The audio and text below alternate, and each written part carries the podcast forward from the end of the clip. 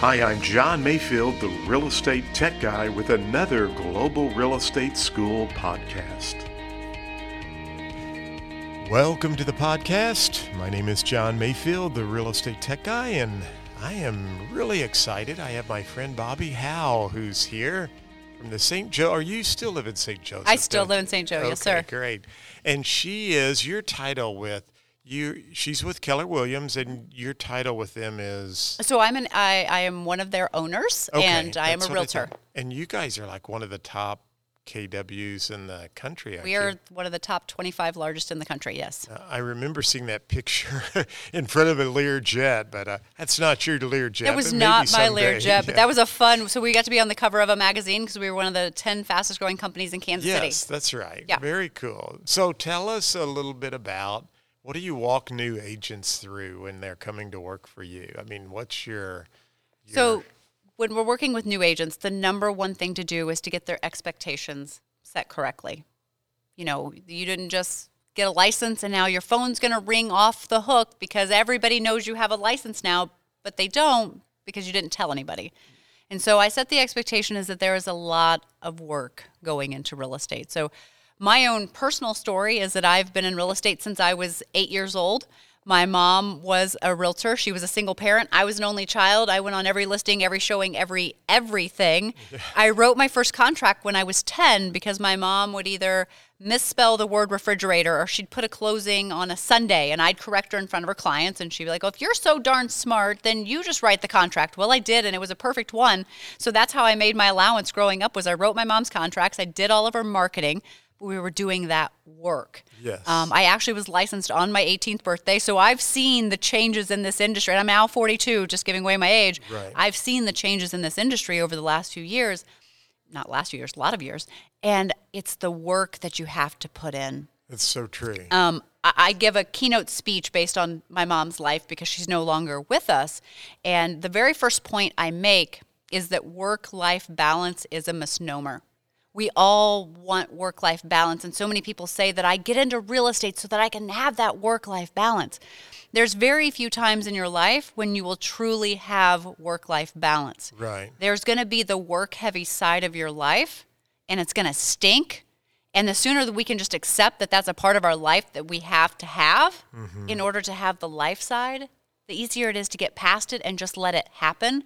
But we also have to take time for that life side, but you got to put the work in first. That is so you've, true. You've got to set aside at least six months worth of living expenses, knowing that the money's not going to be coming in. You've got to get your database built up ASAP. And we talk about when you build that database, it's going to be anybody and everybody that you would invite to your wedding. Anybody and everybody that you would walk up into the grocery store and they would say, "Hey John, how you doing?" Those are the first few people you start reaching out to day 1 And letting them know you're in real estate. yeah, and just Yeah. having a conversation with them, you know. So the conversation doesn't have to be, you know, hey, I'm in real estate. Who do you know that wants to buy or sell? It's conversation of, hey, what's going on with you? Ask people what's going on with them. Start a conversation about them because people love to talk about themselves, Yes. and then they'll ask, what's well, what's going on with you? Well, I, I just got my real estate license. This is what's going on. It's those one-on-one conversations. I don't like mass mailings. There's, it's very efficient, but I would prefer a one on one conversation or a handwritten note to someone because those things matter. We have too much mass marketing coming at us today. So the more that we can set ourselves apart by going one on one with people, the better off we are. And another point that I think that, I know, you know, we're not going to spend a lot of time with this topic today, but that, that so many new and experienced agents get lost in is you're a business owner, act like one. Too often we see new agents get in this business. They've been employees their entire life, and now they think they're just an employee of their broker. The broker's going to tell them what to go do, the broker's going to get them business. You're an independent contractor. You're running your own separate business underneath their business. So you need to educate yourself how to be a business owner. And that's going to start with having a profit and loss statement. That's going to ha- start with having a budget. I mean, my mom was in this industry for 20 some years and I never saw her have a budget. And it's just always, you know, you go to conferences or you see a little ad on Facebook and you're like, oh, I'm going to sign up for that. It'll pay for itself in one transaction. You will one transaction yourself to death in this industry if you allow that to be the way you lead with spending your money in your business. And so you got to pull back. You got to know when can I spend money and where am I going to spend it.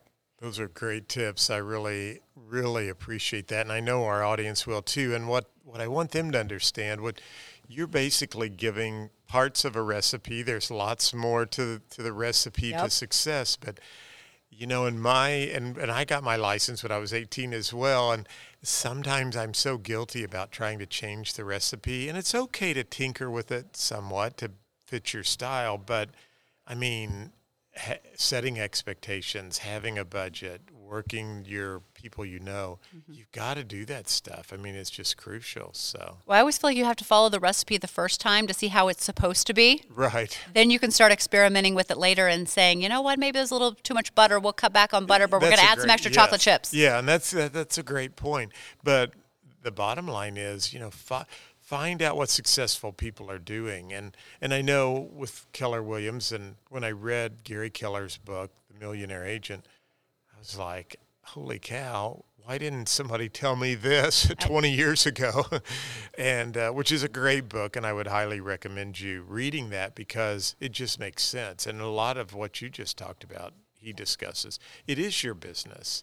And my mom always told me that she got she was in the real estate business as well, and she's like, "This is your business, and you have to treat it like a business." Mm-hmm. So yeah, and too often we don't see realtors treating it like a business. And going back to the MREA or the Millionaire Real Estate Agent or the Red Book, whatever name you want to call it, it doesn't matter what brand you choose to associate yourself with. Exactly. I have been in every office of brands and I see it on almost every top producer's desk. That's it is exactly just right. It is the real estate bible if you will and I don't like to be sacrilege like that, but it's one of those things that reading that single book and taking it chapter by chapter can literally make you or break it you can. in this industry. And by the way, I have the printed copy, but I downloaded the audiobook, which is really cool because it's there's three different authors and there's little pieces in the book where there are side notes about successful mm-hmm. people mm-hmm. and so different people read those so it's the, the audiobook's kind of cool too yeah so it's a really good audiobook and you know it, it,